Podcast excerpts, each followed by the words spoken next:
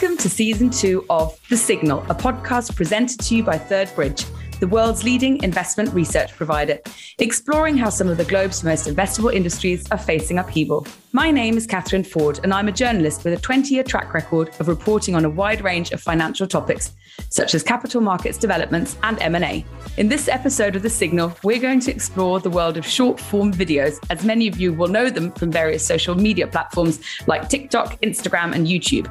And helping me to discuss that is Scott Kessler, Third Bridge's global sector lead for technology, media, and telecommunications, and Sunil Singhvi, former Instagram partnerships lead for Northern Europe, now running his own consultancy business, whose clients include sports industry, influencer agencies, and more. Hi to both of you. Before we get stuck in, could I ask you for your few words of introduction? Scott, maybe you could go first. Sure. Thanks a lot, Catherine. So I'm Scott Kessler, global sector lead for Third Bridge's forum business, responsible for TMT, technology, media, and telecommunications. Boy, I've been in and around this industry for a long, long time, spending most of my time as an equity analyst, as well as an attorney, and obviously most recently at Third Bridge. Perfect. Thank you so much. And hi, Sunil. It's lovely to have you on board as well. Tell our audience a little bit about yourself. So I've also been around a long time, I'm sad to say, but I have spent the last 10 years at the big technology firm. So uh, I spent a period of time at Twitter, both in the UK and the US. And then more recently, uh, I've spent four and a half years at Facebook before it was Meta, concentrating on Instagram. A little known fact that we never really think about now, but the short form video craze actually started with Twitter a while back with Vine. And actually, I think the, the annals of history will say it was probably the greatest mistake that Twitter ever made is that they were there before TikTok and gave away the farm. Oh my God. And I'm sure we'll get into sort of where this whole industry comes from. But first of all, I have to say, as I said in my intro, you know, it's one of those things we all consume them, we all look at them. But why on earth is it such a money spinner? Scott, maybe you can kick us off with like, why should we care about this in the first place? So I think we should care about it for a couple different reasons. Number one is, and you touched upon this, Catherine, to some extent, it's what people are actually doing online. I think Meta, previously Facebook, was very proud when earlier this year they indicated that 20% of the time spent on Instagram was with their Reels product, which I'm sure we'll talk about quite a bit. I think more recently that's been indicated uh, at around 30%. And frankly, experts that we've spoken to have expressed that it's not going to really be deemed successful until they get around twice that percentage. So something around 60%. And they probably need to do that sooner than later. So that's one thing. A lot of people are consuming this content. And then the other thing I'd say is there's a lot of money to be made here. I came across a stat uh, relatively recently, I think from Deloitte, indicating that you're talking about $400 billion spent on advertising and subscriptions related to long form video.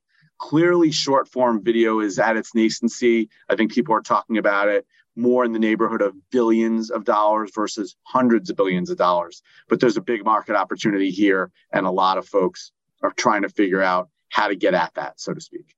Thanks, Scott. You've raised so many topics that I know that we'll come to. But Sunil, who is actually watching this? I mean, those figures that Scott gave are, are, staggering. And obviously, I think all of us use Instagram, but I have to admit, I myself, I look at the reels and I find them a bit irritating. I like the pictures more. So it's clearly not me that's consuming it. Who is consuming it? Well, there's there's a there's a bunch of things already that I want to unpack from what Scott just said, and I think that uh, industry noise that Meta are making about the consumption on reels, I would suggest that those numbers are soft and softer than they would imagine.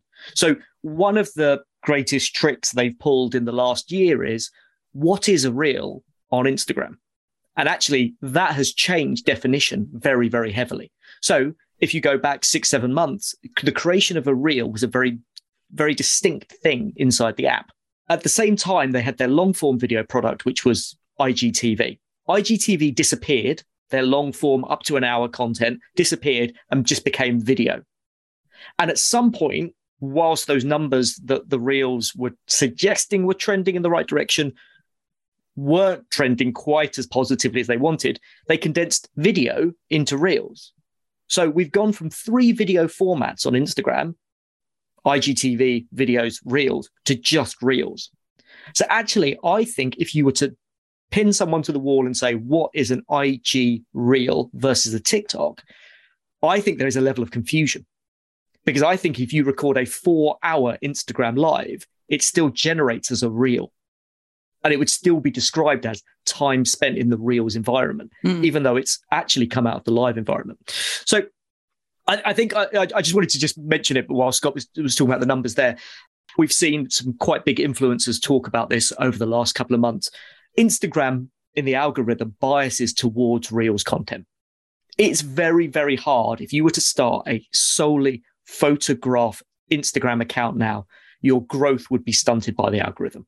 It would be very, very hard to get organic growth inside the platform because really you see the reels are being supercharged by by the machine and they've been quite articulate about that. They've been quite open to say, yes, we are definitely, you know, uh, we're encouraging creators to use and experiment with the Reels feature. So I think who's watching it? Everybody. Who wants to watch it? I think is probably the more interesting question for, for us to discuss, but also for Meta to really think about. Short form content works incredibly well for audiences that are time poor. And I think that's a really, really interesting concept. Who actually is time poor?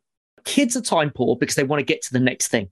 There is a difference between being time poor and not being able to actually concentrate for any length of time. Well, there is if you're self aware. But when we speak to a lot of young people, they don't really define the difference. They're like, I'm really busy. So actually going through a very long YouTube video feels like hard work, especially when you think about things like tutorial. So tutorial has been such a rock for YouTube. I want to know how to put up a shelf. I will go to YouTube and I'll watch this long form video on it. But actually, you'll find when you're talking to very young audience members that watching a four minute video with pre roll, mid roll to find out how to put the shelf up is too long. Can you condense it into 30 seconds, maybe a minute tops? And actually, that's where TikTok becomes a sort of, it sort of sets the benchmark for how quickly you want to consume content. Well, we'll spend some time talking about content because it's not just about learning stuff, is it? But before we go down that route and also sort of getting a sense for the evolution of the space, Scott, can you talk us through some of the the top players in the space? Sure. Well, I think a lot of folks are disseminating short form video at this point, but I think for the most part, there are three primary players that people focus on most. We've already touched upon Meta, slash Instagram slash Facebook. They have their Reels product. But I think when people think about short form video, people think about TikTok. They really just took the entire industry and market by storm. Experts we've spoken to suggested to me that they were very much focused on many other things other than short form video when they started to become aware of the tremendous growth of TikTok. And I've seen indications that TikTok's revenues could triple this year to $12 billion. So we're not talking about just videos, we're talking about monetization as well. And then in addition to that, look, when people think about online video, historically people thought about YouTube. YouTube has a product called Shorts. And what's interesting is if you look at data that I came across from Forrester, they indicate this is US adults, 23% of US adults online weekly use TikTok, 17% use YouTube Shorts, and less than 10% use Reels. So I think the message there is that TikTok is the leader, and I think Meta has a lot of work to do. Scott, can you talk us through what exactly the business model is behind these different offerings? Well, sure. I mean, I think one of the things to keep in mind is that initially you have to build a user base and engagement before you can get to monetization. And if you think many years ago, when what then was called Google as a company bought YouTube and they bought that for 1.5 to 2 billion dollars, they really had no monetization model whatsoever. The goal was in fact to identify and eventually monetize this asset. And I think right now the big kind of challenge is how to go about monetizing here because by all accounts, these videos monetize, at least initially, at much lower levels than comparable products when it comes to images and text. And so the challenge is how you can turn all this audience, all this viewership, all this engagement into dollars. And it's going to become a challenge. People that we've spoken to suggest that it could take Meta until 2025 or 2026 before they're monetizing Reels at the level of their other formats. Sunil, can you add something to that for me, please, on the concept of sort of the business model that these businesses are pursuing? Yeah, I think the um, I think, I think, by the way, everything I think Scott just said there, I think is it, chimes in with what I'm hearing and what I'm seeing in the market as well. I think uh, the the point that I wanted to pick out from from what Scott was saying there was there is a part of this that's about audience and growth of platform. And I don't think we should underestimate that. So the path to monetization for the short form video is incredibly important and is, is vitally important for, for TikTok and Meta's future. But there is another part underlying that, which is if it takes them to 2025 to get to proper, sizable monetization of their short form video, in the three years up to it, if they've hemorrhaged users during that time, there was almost no point getting to parity with the monetization. Because if your user base has gone from 1 billion to 750 million to 500 million over the course of a few years, then you really are in trouble. So I think what we really saw with Instagram was a little bit of the sort of PTSD of Facebook. So inside the business, they see their Facebook audience getting older every year. And for a long period of time, there was a jewel in the crown of, well, that's fine. The Facebook audience is getting older, but don't worry, we've got Instagram. And then all of a sudden, you arrive at a point in time where Instagram turns 10. And when you think about the first users coming onto your platform at 16, and you say to them, this platform's been here for 10 years, it doesn't feel new. It doesn't feel culturally vibrant in the way that a 16 year old looks to. A 16 year old doesn't pick up a 10 year old video game, doesn't listen to music from 10 years ago unless it's Kate Bush on Stranger Things. They just don't have that thing. So all of a sudden, Instagram and Facebook found themselves in a very odd position where they had turned double digits and they had no entry point for young people. So Instagram, over a very short period of time through the evolution of their stories product and now through Reels, has sought to look at the wider market and say, so what do young people want? And the danger for Meta really is that they're becoming the Steve Buscemi you know, meme of, you know, you know, sort of a 65 year old man with a back, backwards baseball cap and a skateboard saying, What's up, kids? And that they are in danger of that. So on this issue, I mean, what we're talking about is basically a loyalty that people have to a product that they might be familiar with, but it sounds now as if that familiarity doesn't necessarily translate into loyalty. How do you get around that? Because you can't always reinvent yourself, can you? Or is that really what you're suggesting that these businesses need to continuously be reinventing themselves to keep not just the people that are on the platform already loyal to them, but also to attract new people to the platform? Yeah, I, th- I think before you even get to a loyalty level, you have to get to an adoption level. So people have to try. And if you are just the platform that has your mum and dad on it or your auntie and uncle on it, it's very hard to convince a 16 year old to come. And then when you don't have that vibrancy and you don't have that cultural relevance, it's quite quick for you to become, you know, sort of outdated. And I think that would be the worry. And I think that's, you know, part of the reason that everyone is in a sort of a battle to get this sort of content on their platforms is because it feels that's where the energy and excitement is. So, Scott, what do you feel these players are doing to keep those customers on their platforms and stop them going elsewhere? And then, obviously, the question is, where are they going if they're no longer using things like Instagram, for example? What what are they using instead? Yeah, look, I mean, I think what Sunil is talking about is a huge challenge. It's probably something that's a focus of, of many of these companies and many many of these businesses. I think what people will tell you is something that Sunil alluded to, which is this notion that TikTok has this unique and special and great way of surfacing not just content that people like, but content you, that you'll like.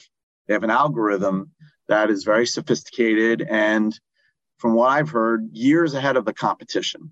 And it's architected around this notion of the content graph, which is essentially the best and most viral content wins. If you look at what Meta has done, if you look at what Instagram has done, it's completely oriented around your friends and family. And as much as I might love to keep in touch with my friends and family, they're probably not producing the best video content that I want to consume on a regular basis. And thus, the struggle that Meta has right now is transitioning its video product from the social graph to the content graph. And they're trying to do that. And I think they probably figured some things out, but they are far, far behind. And so the way to keep folks on these platforms is simply stated, and Sumner Redstone, who was the CEO of Viacom years ago, said it best content is king. People will stay on the platforms that have the best content. And right now, it's pretty clear that the best content is, in fact, on TikTok. So just playing devil's advocate here, the best content. What what does the best content look like? What is, you know, if you if you had to curate your the best TikTok video, what would that be? Scott, talk to me about your best. What what what is it that we're actually looking for? The fact is that TikTok has done a phenomenal job of creating an algorithm that can feed you content that you don't even realize that you want, you don't even realize you'd like. And I think that's the point. The point is that they know you better than you know you. And that is something that takes a lot of smarts and a lot of development and a lot of time to figure out. If you look at Meta, they are along that journey and they very well may already be too late. So that's the key is I couldn't tell you. I know that when I'm on TikTok, it surfaces a lot of videos showing me video highlights of basketball games and people's comments about in interviews with Michael Jordan or Kobe Bryant. But that's what I like. If someone took my phone and started looking at my feed, they might not like the content at all because it's specifically catered to me. Sunil, can you pitch in on this one? Yeah, I, I, think that's that's a it's a great great definition there from Scott. I think when when we use the phrase the best content, and I do agree, I think the best content is on TikTok because that algorithm is so brilliant. And when you talk to people about the brilliance of the For You page, as it's described on TikTok, that's the most trafficked part of the app by a long way. And when you go into it, every time you interact with it, whether you leave a comment, whether you watch something, whether you watch it a second time or third time or fourth time, you share it with somebody, all of that feeds their system to say, give Scott, give Catherine more of this content. And once it's done that, it becomes self fulfilling because actually, as a basketball fan, you see more basketball content. So when you come on, you're like, this is brilliant. How would I like to spend half an hour? I will watch more basketball content because it's all here and I can sort of live in an endless world of more basketball content. When you talk to those very savvy young audiences, they acknowledge that this is happening and they like it. And this is one of the, the, the paradoxes of the whole thing is that when you talk to people in the wider space that use social media, there is a distrust for Facebook and the algorithm. There is a distrust for Instagram and the algorithm. But those same people will talk about, yeah, but I've gone on and actively liked 10 dog TikToks so that I see more of them. And that is such a fascinating shift that the audience understands the TikTok algorithm is so brilliant, I can train it to do whatever I want. The one thing I would just throw in as an additional point on Scott, yes, I think there is a huge amount of content that is watermarked that says TikTok on the actual video itself. So it's burnt into the video uh, that is surfacing in the Instagram Reels experience. That number has decreased. The reason it's decreased is because Instagram are very publicly limiting the reach of watermarked content. And they're very publicly telling creators, no, don't upload your TikTok, recut the video, take the watermark off it, and then publish it on our platform, which is interesting and you know it's sort of quite competitive mood and the, the conversations i have with creators and i speak to creators all the time you know virtually on a daily basis is that's fine as long as i'm going to get good reach and good engagement on instagram. Because if i'm going to extra effort you need to show me why it's worth my while. Because if it's only a 5% increase or 10% increase i'll take the risk and just upload my tiktok because you're not really giving me any more for the extra work Hi, my name is Erica Gomez, and I'm an analyst at Third Bridge. If you'd like to know more about the subjects discussed today, our forum team have over 30,000 company and sector transcripts available on demand. They offer extensive insight into TikTok, meta platforms, included Instagram, the short form, video, and social media landscape, and much more. Each transcript features a one hour interview between an unbiased analyst like me and an industry executive. You can find this content at signal.thirdbridge.com. And now back to the podcast. Now, we've spoken about Instagram Reels, we've spoken about TikTok, but you also mentioned that YouTube is one of the sort of players in this space. Can we just take a deep dive on their offering, Scott? Yeah, I think it's pretty self explanatory. I think it's the line between long form and short form video. And I think YouTube sees an opportunity here where they are undoubtedly the leader when it comes to long form video. You could debate whether or not there are other players that are relevant or even more so than that, right? People are going to talk about, you know, the SVOD players like a Netflix or what have you. But at the end of the day, YouTube, for a reason, is the world's second largest search engine. It's only behind Google in terms of the search engine that people use most. And the reason for that is because people know that YouTube is synonymous with video. They see an opportunity and, frankly, a risk, as Sunil was alluding to, because sure, you're going to watch long form video, maybe those instructional videos that we were talking about earlier. But when it comes to short form video, people are thinking of TikTok and going there. And so it's their goal to kind of prompt people to stay, as we were talking about before, stay on YouTube. And so, how do they do that? So, Sunil alluded to something that I think is very important to this segment, particularly to YouTube, and that is their relationship with creators. They have excellent relationships. Creators like using YouTube for a variety of reasons not the least of which is that they monetize very effectively using the platform.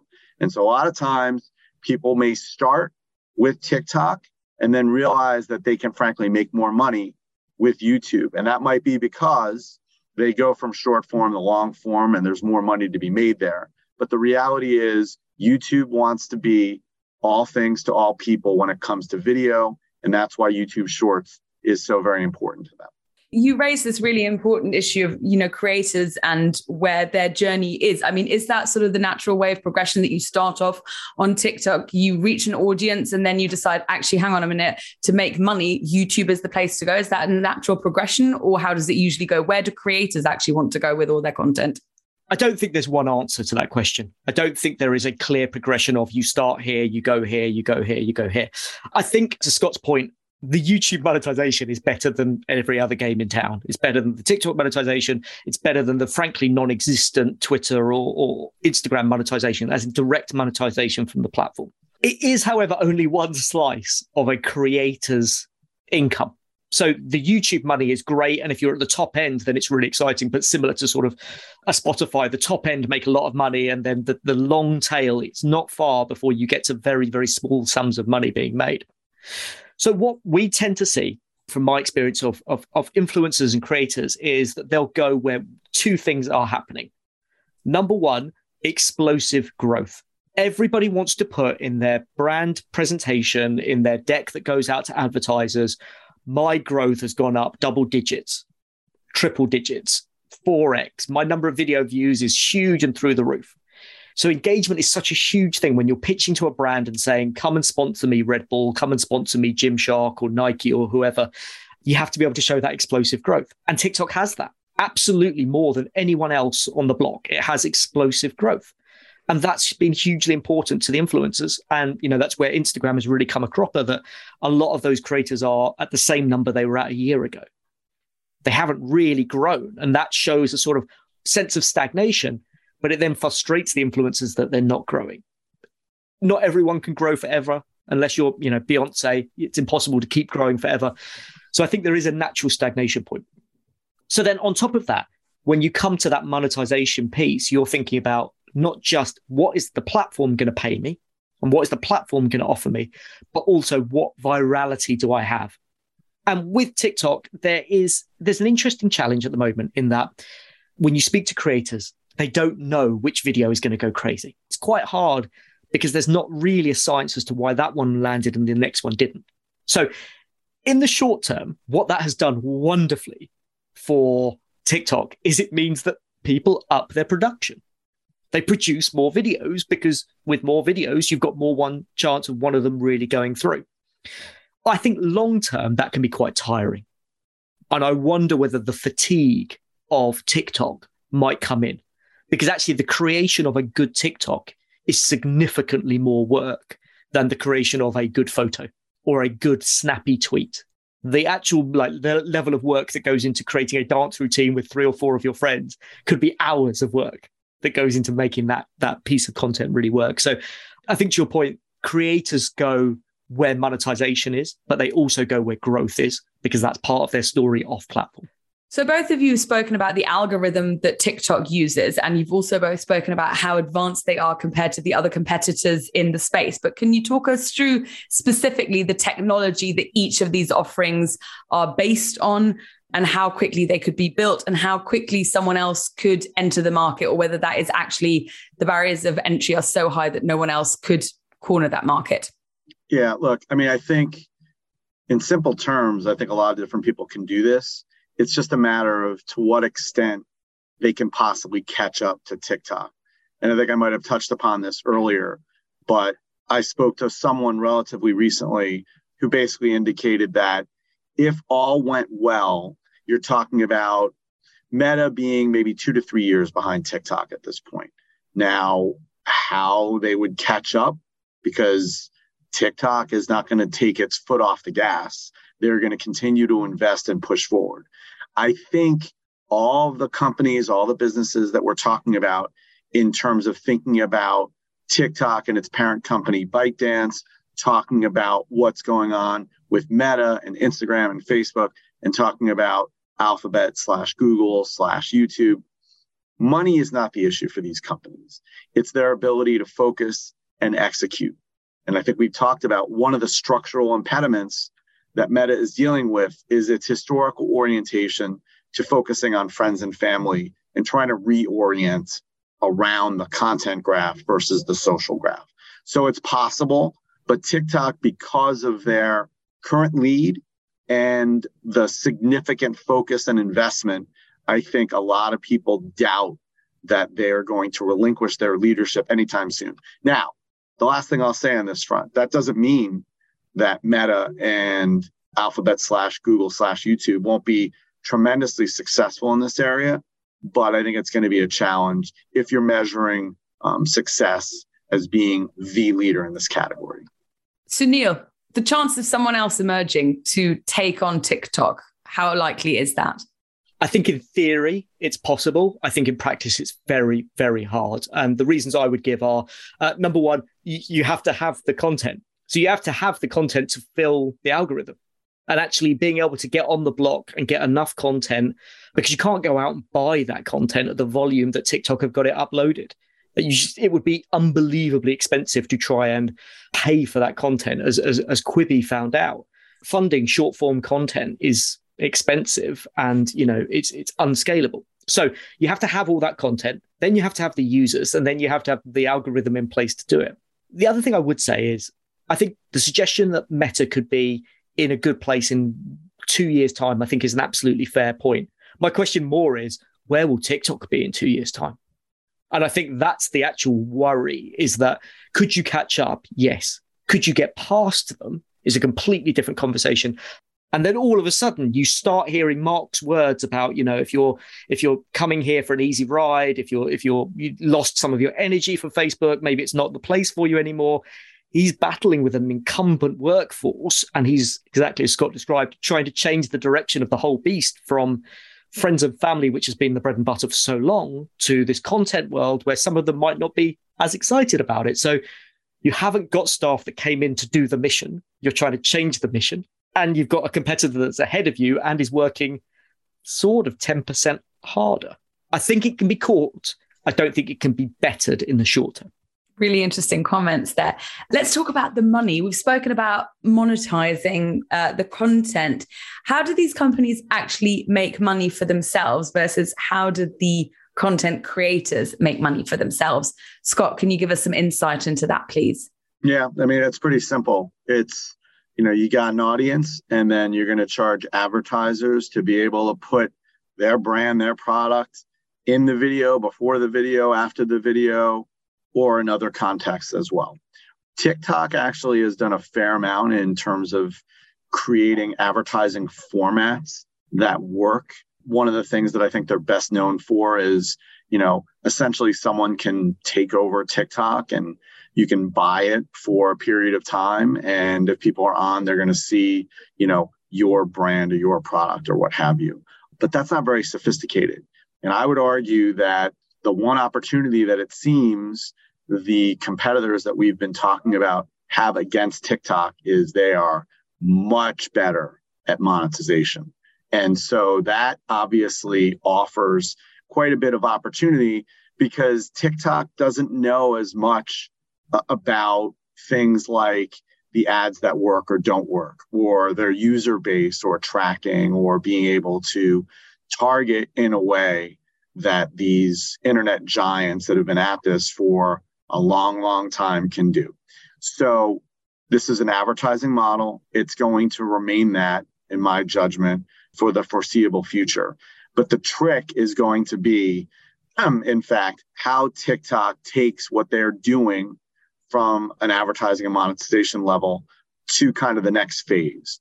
People that I speak to say that they're not quite there yet, right? They've been working on this, but they still have some work to do. And that's where I think some of these competitors can close the gap.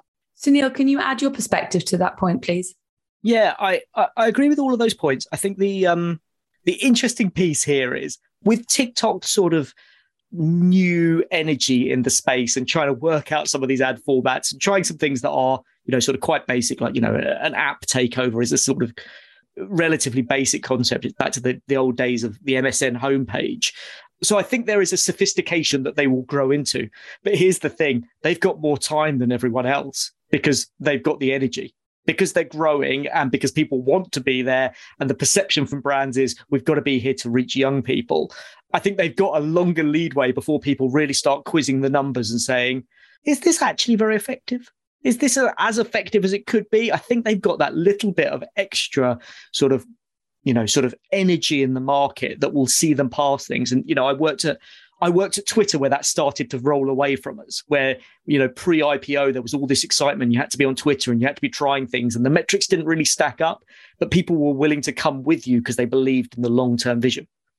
Now, as soon as the platform growth started to plateau, people lost a bit of the sort of, well, this is fine. Long term, we think this will get there. We long term, we think we'll get there. So all of the platforms that we've discussed today will have their version of Patreon or OnlyFans in the next year everyone will have a you know a subscriber based version inside the app where you can pay $5 for your favorite creator and you can get exclusive stories and videos and they'll probably take a small chunk out of that and it will feel very noisy and it will feel very loud but is that a billion dollar business i'm not convinced in the same way that instagram was very keen to uh, follow facebook with a tipping service so you could tip your favorite creator, which when we go into sort of Asian regions is, you know, widely accepted and is a monetary, you know, it is a system where people will reward their favorite creators, but it just doesn't translate in European and American audiences. They're not used to just giving people $2 because they like them. It's just not culturally what happens. So I think what we have is a very sort of simple ad model business. But what we are going to see is it look very, very confusing as live shopping and e commerce and all of these things appear on the top. I think we'll see a lot of noise and we'll see a lot of different monetization strategies that are given to the creators. I think a lot of this will actually be distraction to keep the creators on the platform and to keep them making money, but will not be big revenue drivers for the business. They will be things that will bring in incremental money. But really, the big game in town is still the advertising model that Scott discussed. So we spent an awful lot of time talking about the potential that the sector has, the innovation that the sector has, and how much opportunity there is going forward. But obviously, there are also a high number of risks associated with us. Can you talk us through some of those? I mean, look, a couple things that come to mind, right? So, first of all, when you think about TikTok, I think a lot of people think that it shouldn't at all be available in the US because they think the data and information that they gain in many cases from children are going straight to Chinese government. And so frankly, we had a couple of years ago essentially an existential challenge to TikTok where there were actual conversations about whether or not there would be some type of forced technology sale. And the reality is that TikTok has undertaken to completely change its infrastructure provider to ensure a greater level of confidence that there is, in fact, more separation between the company, the business, and the Chinese government. That being said, I think it's fair to say that those concerns are real. And I think it is something that hamstrings the company in terms of everything from attracting and retaining talent. I'm not talking about creators now. I'm talking about people that work at the company, like Sunil was talking about. Those people that are putting in those extra time, uh, that extra time, are probably wondering if, in fact, there's some type of risk around the corner to their kind of business and their livelihoods. The other thing to keep in mind is there's been reporting about the fact that the Biden administration has been talking to TikTok, talking to ByteDance, the parent company, about some type of agreement related to things like data and privacy. If something like that were struck, I've been told that would be a very significant positive for TikTok. It would remove huge uncertainties that many people have in terms of, I would argue, not so much using the platform, but working there and partnering with them. Thank you very much, Scott. Sunil, do you want to pick up a little bit for me on the data and the algorithm and concerns people have there? Yeah, I think um, I think I think Scott's summary there was excellent. I, I think it's really true. The, the one thing that I would add um, is young people worry less about China than slightly older audiences. I think that's genuinely that sort of uh, what is the value of my data is a question that a 16 year old would probably not really be that concerned about in terms of, okay, so my choices are give the Chinese government this data if that is in any way true, or lose contact with my friends because we all want to do this dance challenge. I think they're still going to do the dance challenge. I think, you know, they probably put their social security number in to some extent. I think what we see with that and that piece is that that affects the B2B part of it, that affects the government regulatory part of it. It doesn't affect user growth in the same way in young demographics. There is a chance in slightly older demographics that there is nervousness around it. You know, every so often you see a sort of face changing app that appears in the App Store, and then everyone worries that it's the Chinese government and stops using it sort of overnight. Now, uh, in Scott's description there, when he talks about like the content he loves, it's basketball and basketball content. So my first question, uh, as he said it, my, my eyebrow raised, is all of that content licensed? So really what TikTok provides you with is an opportunity for ESPN to say, your platform is rife with copyright infringement. What is all this content and can I have my money for it? And that scales up to a Disney and a Universal, let alone the sort of record companies who've already got their sort of ongoing challenges and questions around TikTok. So then the other side of that is what if the content is not palatable? So there's one thing about licensed content, which is, you know, a concern, a business concern. But what if that content is illegal in any way? What if that is the sharing of, you know, far left or right ideologies that becomes non-stop in your algorithm where every single piece of slightly extremist content is being fed to you. Now, I think there is a perception growing that the policymakers will have to work incredibly hard around this, that regulators are going to have to look very hard at this.